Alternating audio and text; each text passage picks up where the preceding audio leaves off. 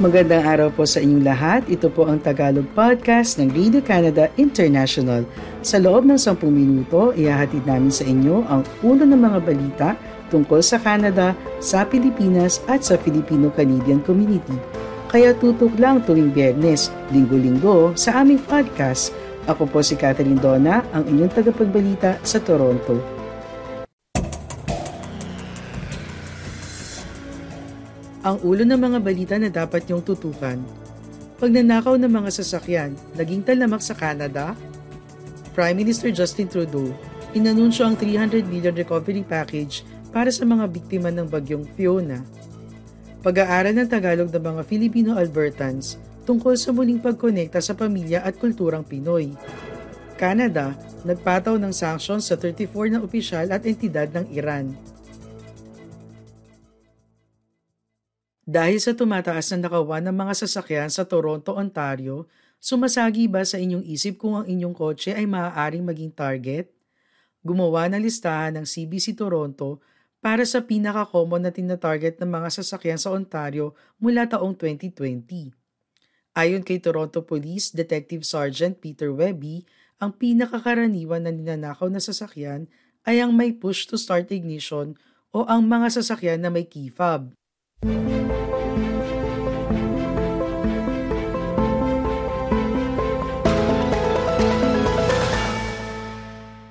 Pareho ito ng napag-alaman ng Équité Association na nag-iimbestiga at nagsusuri ng insurance fraud at krimen nang binuo nito ang kanilang top ten na listahan ng mga ninanakaw na sasakyan sa Ontario para sa taong twenty twenty.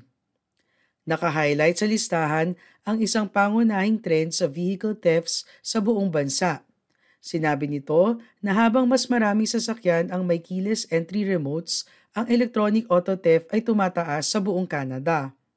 Sa Ontario, ang pinakakaraniwang ninanakaw na sasakyan ay ang Lexus R X, Honda C R V at Honda Civic. Kayo po ay nakikinig sa Tagalog Podcast ng Radio Canada International. Inanunsyo ni Prime Minister Justin Trudeau ang three hundred million na recovery fund para sa Atlantic Canadians na nahihirapan sa pinsalang dulot ng Bagyong Fiona. Inanunsyo ito ni Trudeau sa Halifax, Nova Scotia noong Martes. Sinabi niya na ang pondo ay ipapamahagi sa loob ng dalawang taon para matulungan ng mga tao na naapektuhan ng bagyo. Susuportahan din nito ang pangmatagalan na recovery efforts.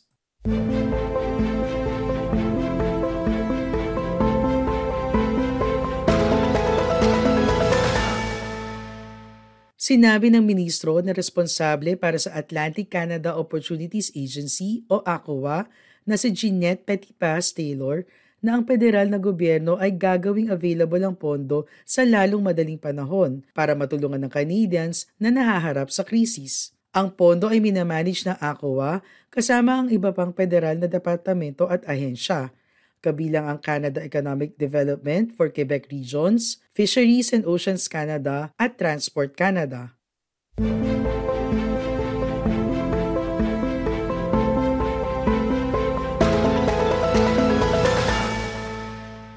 Ang federal na gobyerno ay nagbibigay ng pinansyal na tulong sa mga probinsya sa pamamagitan ng Disaster Financial Assistance Arrangements o D F A A. Kinocover nito ang hanggang ninety percent ng kwalipikadong provincial expenses kasunod ng isang sakuna. Ang D F A A ay kinocover ang malawak na range ng expenses kasama ang gastos kaugnay ng evacuation, pagkain, matutuluyan at pananamit. Kasama rin ang pag-aayos sa mga daan, gusali at tulay. Kinocover din nito ang mga bagay tulad ng personal furnishings, appliances at ilang equipment.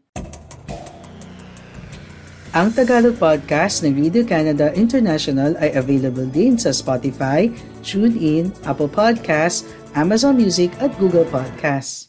Noong Agosto, naglabas ang Statistics Canada ng datos tungkol sa wika bilang parte ng twenty twenty-one Census ng Populasyon. Ipinakita ng datos na may lumalaking bilang ng Albertans ngayon na marunong mag-Tagalog o Filipino. Ang Ingles at Filipino ang opisyal na mga lingwahe ng Pilipinas. Ang Filipino ay base sa Tagalog ang lingwahe ng mga taong Tagalog. Noong twenty sixteen, humigit kumulang ninety-nine thousand na tao sa Alberta ang Filipino o Tagalog ang unang wika. Ang bilang na yon ay tumaas sa halos one hundred eight thousand four hundred noong twenty twenty-one. Ayon sa Statistics Canada, ang Tagalog ang bagong wika na kadalasan ay sinasalita sa bahay para sa mahigit sixty-nine thousand five hundred na residente sa Alberta, kumpara sa fifty-five thousand one hundred noong twenty sixteen. Ayon sa datos, ang bilang ng mga taga-Alberta na nagtatagalog o Filipino ay tumaas ng higit thirty-four thousand sa pagitan ng twenty sixteen at twenty twenty-one. Tumaas mula one hundred thirty-eight thousand four hundred na tao tungo sa one hundred seventy-two thousand six hundred. Ang Calgary at Edmonton Census Metropolitan Areas ang may pinakamaraming populasyon ng mga tao na nagtatagalog o Filipino. Ngunit ang Brooks area sa Timog Silangang Alberta ang may pinakamataas na proporsyon ng mga tao na nalalaman ng wikang ito, humigit kumulang isa sa sampung katao.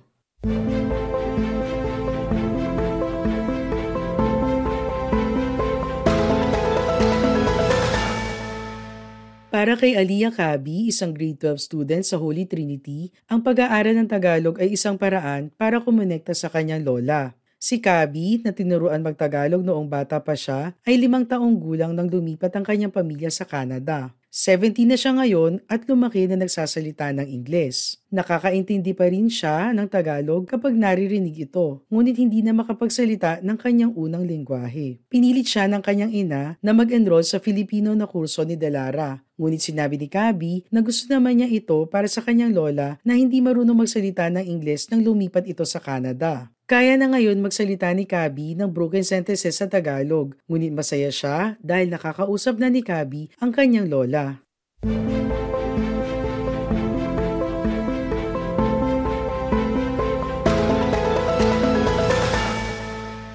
Para kay Michi Dimaculangan, isang grade eleven student sa Holy Trinity, kumukuha siya ng kursong ito para matuklasan ang kanyang kultura. Lumipat sa Canada si Dimaculangan mula Pilipinas noong siya ay siyam na taong gulang pa lang.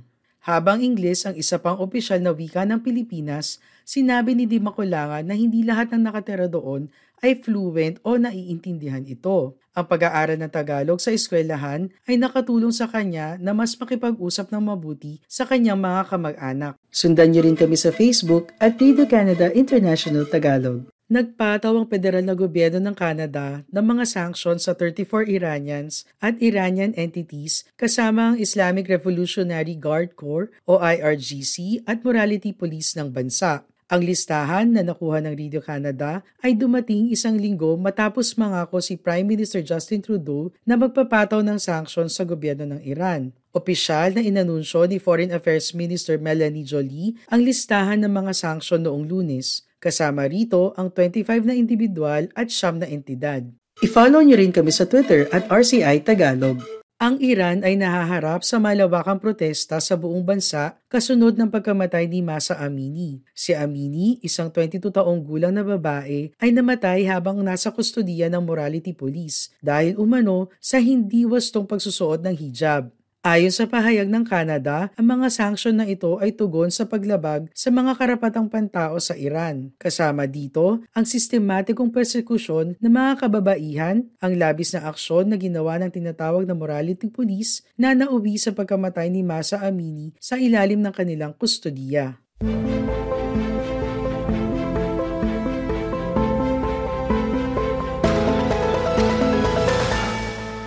Kabilang sa listahan sina Hossein Salami, ang Commander-in-Chief ng Islamic Revolutionary Guard Corps, at si Mohammad Rostami Cheshmigachi, ang pinuno ng Morality Police, at Mohammad Hossein Bagheri, ang Chief of Staff ng Armed Forces ng Iran. Sinabi ng gobyerno na ang mga individual at entidad na nasanksyon ay direktang nagpatupad ng mapanupil na mga hakbang, nilabag ang mga karapatang pantao at nagkalat ng propaganda at maling impormasyon ng rehime ng Iran.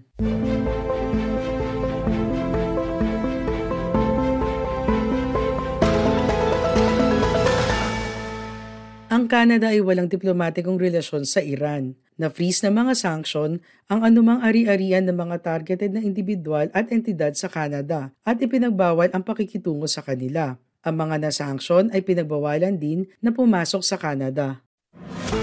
Maraming salamat po sa iyong pakikinig sa Tagalog Podcast ng Radio Canada International. Lagi po kayong makinig tuwing Biyernes para makabalita tungkol sa ating mga kababayan dito sa Canada. Hanggang sa susunod na linggo, ako po si Catherine Dona ng Radio Canada International.